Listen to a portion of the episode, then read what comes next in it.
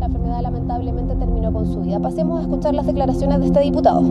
Hace 2 semanas habría fallecido una lactante de 9 meses que habría llegado a la urgencia del hospital de Quilpué y que producto del colapso que había en dicha urgencia en ese día no habría sido ágilmente atendida, habría esperado una cantidad importante de horas en la sala de espera. Aquí estamos ante una situación de colapso, ante una situación donde el porcentaje de disponibilidad o ocupación de camas críticas pierde relevancia, sino lo que es relevante el día de hoy es qué medidas va a adoptar la ministra de Salud y el subsecretario de Redes Asistenciales para enfrentar esta crisis.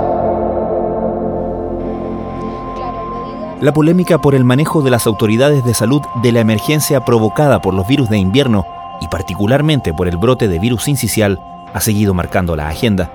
Pero mientras se persiguen responsabilidades y se cruzan acusaciones, el virus sigue golpeando a la población más vulnerable, los niños menores de 1 año y los adultos mayores. Una de las principales dificultades a la hora de enfrentar el virus sincicial es que no existen vacunas para la población infantil. Aunque este agente patógeno fue identificado hace más de 50 años, desarrollar una vacuna ha sido una meta esquiva por décadas, en una carrera marcada por los fracasos de los primeros ensayos clínicos y sucesivos reveses.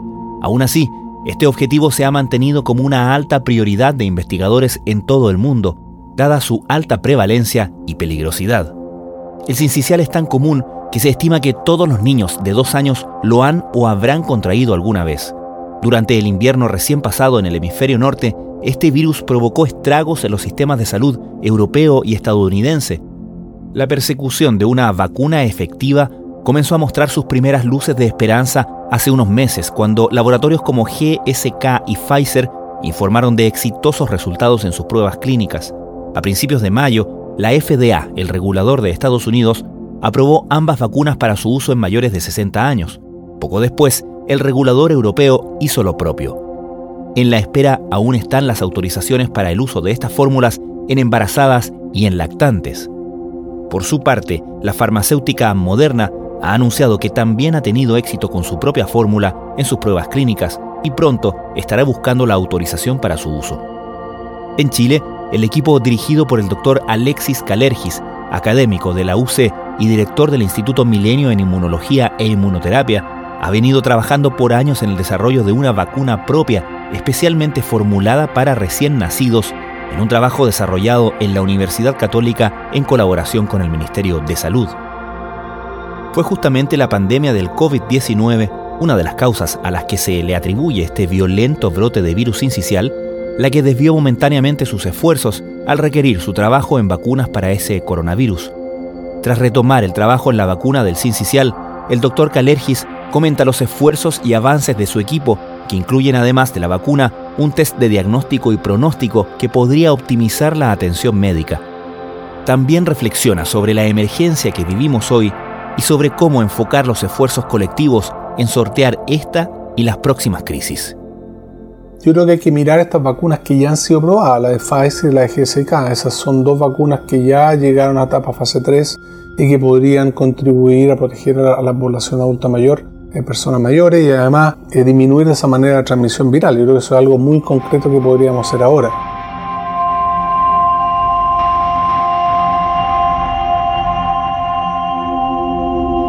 Desde la redacción de La Tercera, esto es Crónica Estéreo. Cada historia tiene un sonido. Soy Francisco Aravena. Es martes 13 de junio.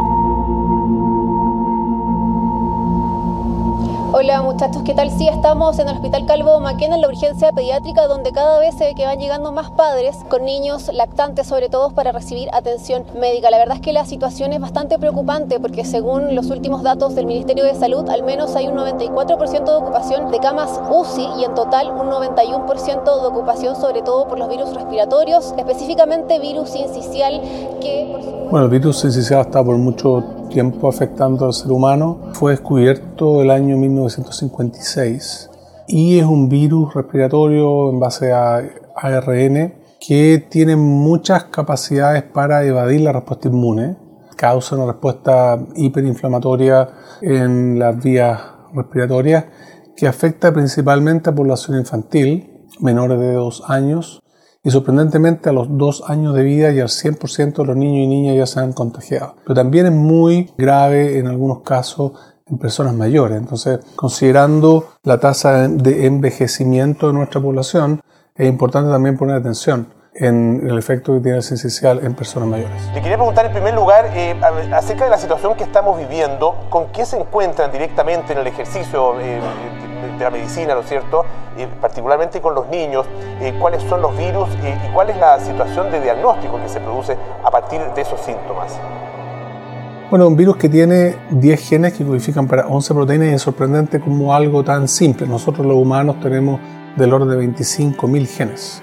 Es un microbio con un genoma, un material genético tan simple, puede ser tan complejo. O sea, llevamos varias décadas estudiándolo a nivel mundial y vemos cómo es capaz de causar una enfermedad tan grave global.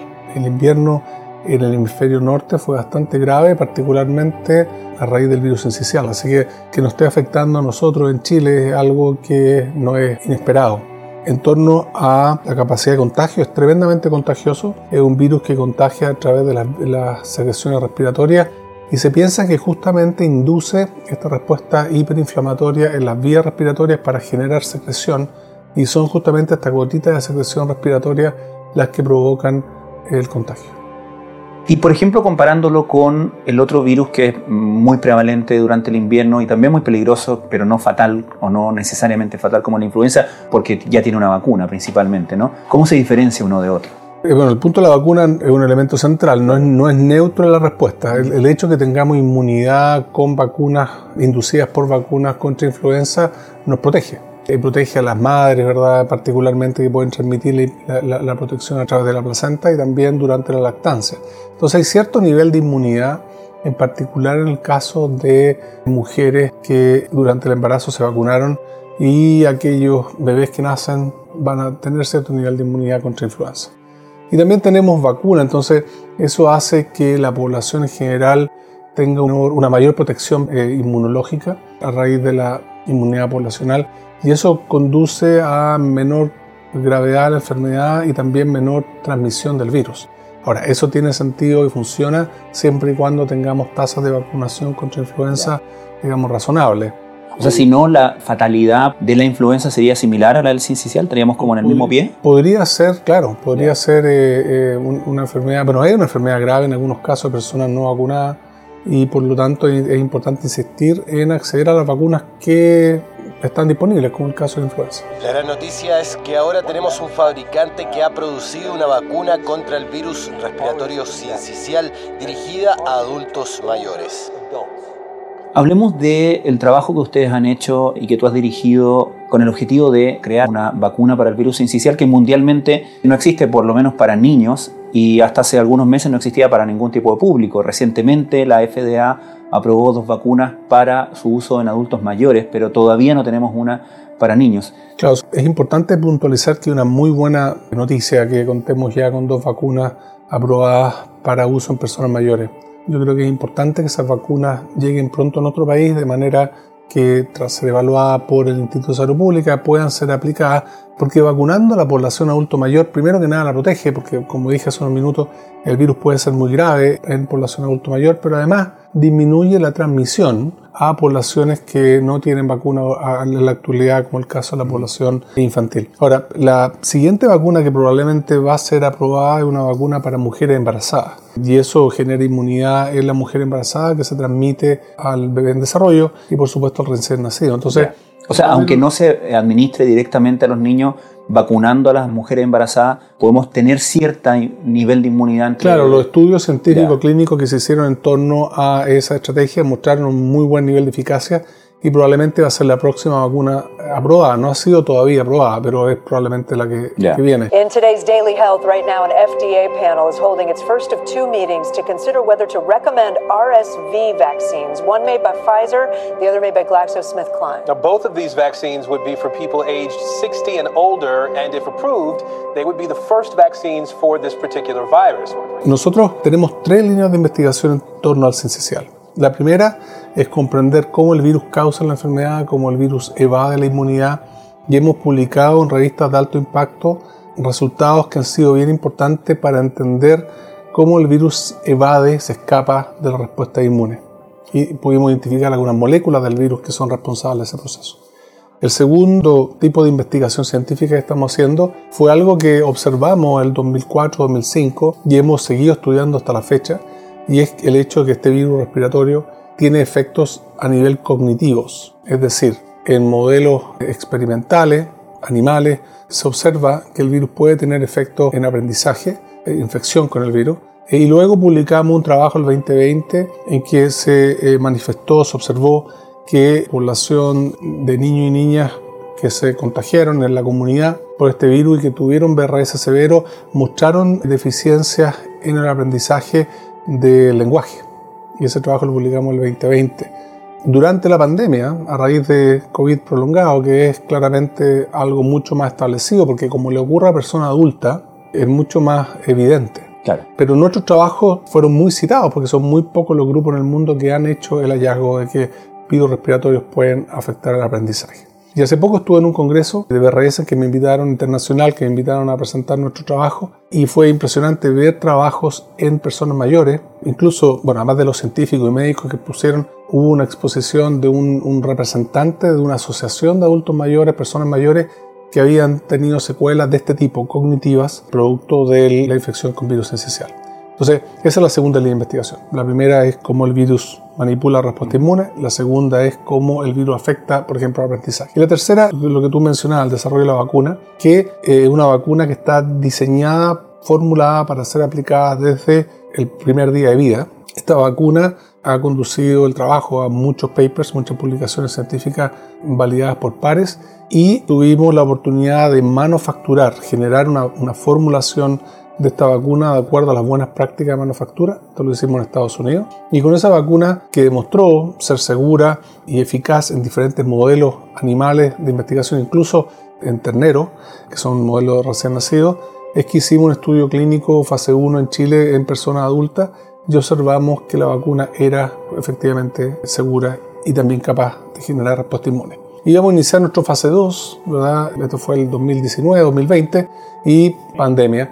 Entonces, obviamente, sentimos la obligación de involucrarnos, ser parte del desarrollo de vacunas para COVID. Como hemos conversado nosotros varias veces, fuimos capaces de aportar al desarrollo de una de las vacunas que fue la que se ocupó masivamente en el país. Por lo tanto, retomamos desde el año pasado, que ya empezó a aflojar un poco la pandemia de COVID, retomamos el trabajo en CCCIAL y estamos pronto a iniciar una serie de estudios en diferentes lugares justamente para seguir avanzando con el desarrollo de esta vacuna y ponerla a disposición de la población. ¿Cuál es en ese sentido el horizonte de tiempo que tienen con la vacuna? Bueno, todo esto está determinado por dos factores centrales. Primero, la calidad de los resultados que se van obteniendo. El estudio clínico que hicimos fase 1 dio muy buenos resultados, lo publicamos en una de las líneas de Lancet, de la revista Lancet, el 2020. Y esperamos iniciar este año los estudios fase 2, que duran cerca de un año, año y medio. Entonces, hacia finales del 2024 esperamos tener suficientes antecedentes, si no antes, ¿verdad?, para poder iniciar un fase 3 que evalúe la eficacia de la vacuna. Por lo tanto, calculamos que el 2024-2025 deberíamos tener suficientes antecedentes científicos y clínicos para proponer, evaluar una eventual aplicación de la vacuna en la población. Es muy importante enfatizar la rigurosidad y las etapas que requieran estos estudios. Primero hay que contar con un producto formulado de acuerdo a las buenas prácticas de manufactura. Actualmente estamos completando la construcción de un laboratorio productor de vacunas en el Centro de Innovación del UCE, que está destinado específicamente a producir vacunas de acuerdo a esas condiciones, buenas prácticas de manufactura. Chile. Y esta es una situación absolutamente diferente, no comparable tal vez a la infección por el COVID-19, y eso es importante porque no son las cosas paralelas y muchas veces se trata de replicar. Aquí es una situación, es otro virus, es diferente.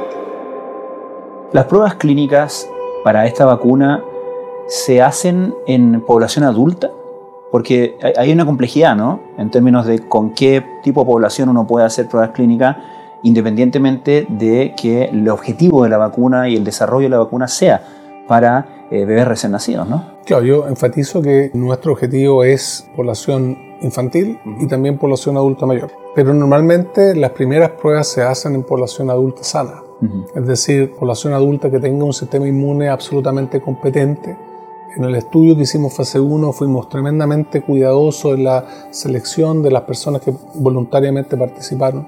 Y eso conduce a que uno pueda tener una noción de dos elementos fundamentales. La seguridad, primero que nada, y tuvimos un resultado muy bueno de seguridad. Y también la inmunogenicidad, es decir, la capacidad de la vacuna de generar inmunidad protectora contra el virus.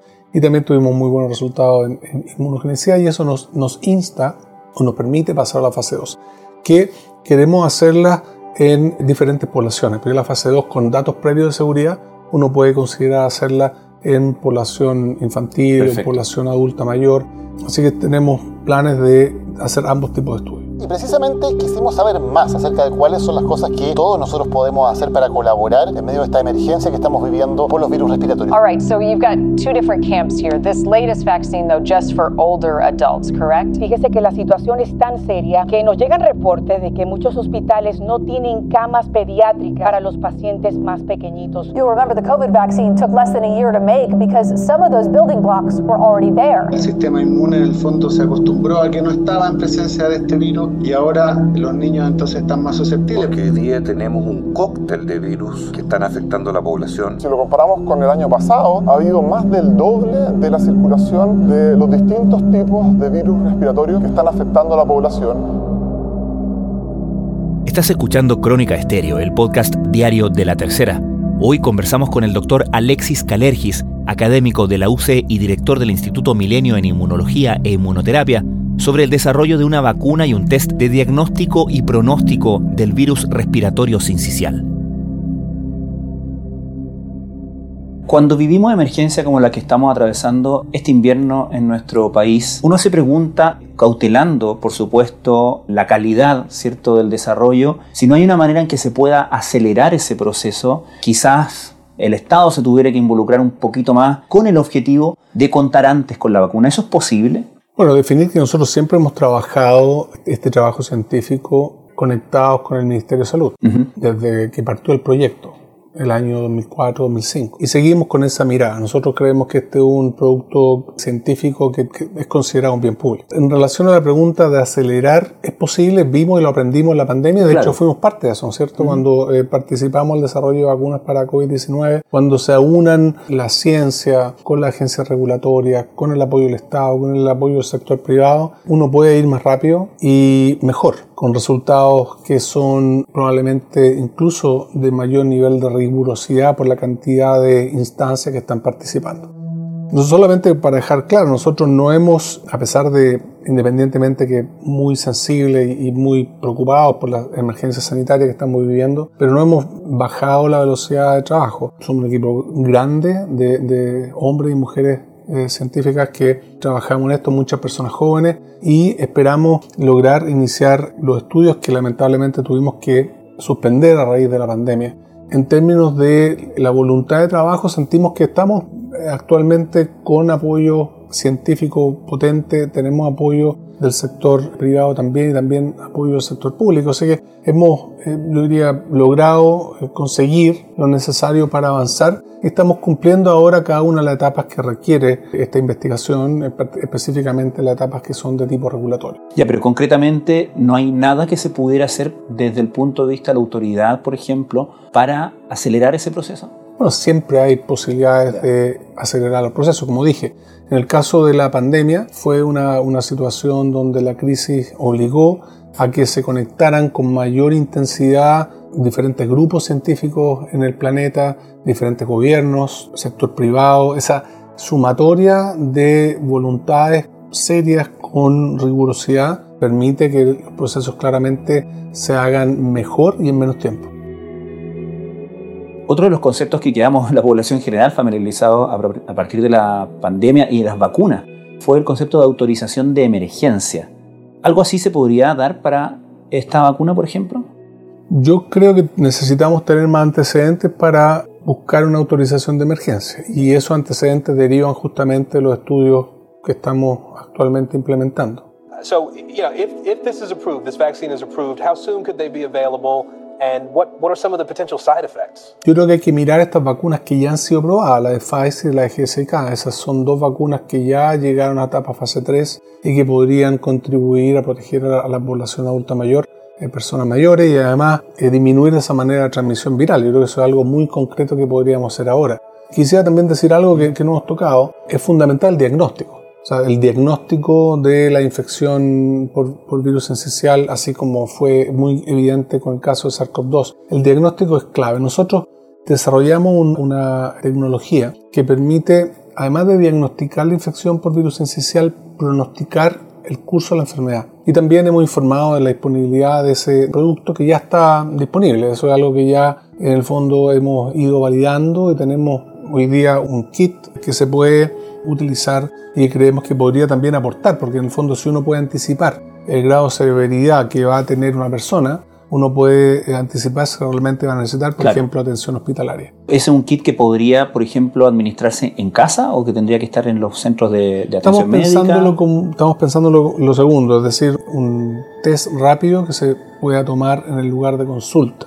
Entonces, ok, este niño o niña tiene virus esencial y de acuerdo a un segundo parámetro que mide este kit, anticipamos que podría tener un curso más leve, ojalá, pero también podría ser una indicación de un curso más severo y eso podría preparar mejor al clínico o que está en fondo atendiendo al paciente. Claro, y desde el punto de vista del sistema se podría prever si es que ese paciente va a necesitar una cama crítica, por ejemplo. Por ejemplo. Así que por eso es importante, claro, las vacunas, pero también el diagnóstico, que nosotros denominamos un diagnóstico más especializado, ¿verdad? Que entrega un poco más de información para el médico tratante. Y el kit comparado con el diagnóstico que se hace hoy día, ¿cuánto acorta esa ventana de tiempo? Hoy día el diagnóstico es muy importante que se haga diagnóstico, pero el diagnóstico está, diría yo, hoy día restringido solamente a identificar la causa de la enfermedad de la persona. Y obviamente toda la parte de cómo está desarrollando la enfermedad son señales clínicas, ¿verdad? Que hemos estado escuchando estos últimos días mucho respecto a eso y es muy importante que la población sepa, ¿verdad? La ciudadanía sepa identificar un caso que puede ser grave. Pero la ventaja de tener una prueba que simultáneamente diga el agente infeccioso y dé una señal de pronóstico de curso de enfermedad puede de manera más objetiva ayudar a la toma de decisión en torno a ese paciente. Y eso requeriría entonces concretamente que, por ejemplo, el Ministerio tomara la decisión de distribuir ese kit en los centros de atención primaria de salud, por ejemplo. ¿Eso sería una acción concreta, directa? Podría ser una opción también que podamos nosotros desde la universidad y los diferentes colaboradores que trabajan en este proyecto aumentar la producción de este kit y también ponerlo a disposición. Son opciones que estamos elaborando, evaluando.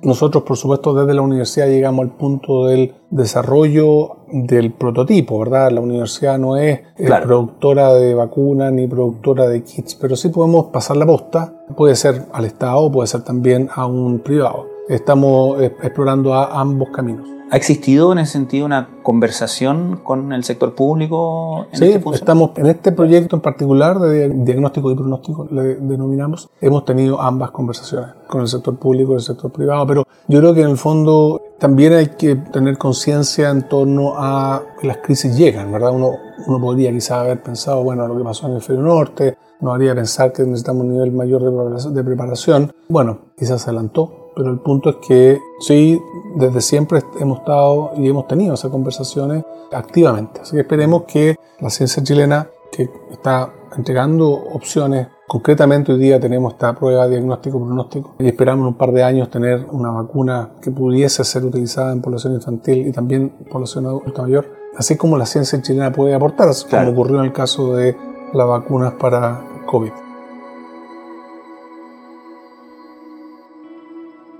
Doctor Alexis Kalergis, muchísimas gracias por esta conversación. Muchas gracias, Pancho, por la visita y la entrevista.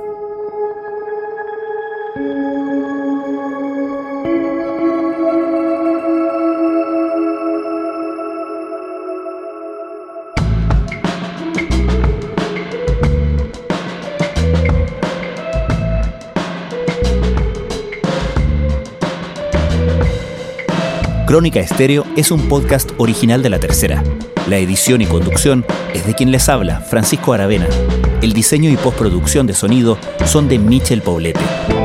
Nuestro tema principal es Say Again, de Citadel. Escucha todos nuestros episodios en Spotify o en tu plataforma favorita de podcast y en latercera.com. Nos encontramos mañana en una nueva entrega de Crónica Estéreo. Cada historia tiene un sonido. El podcast diario de La Tercera.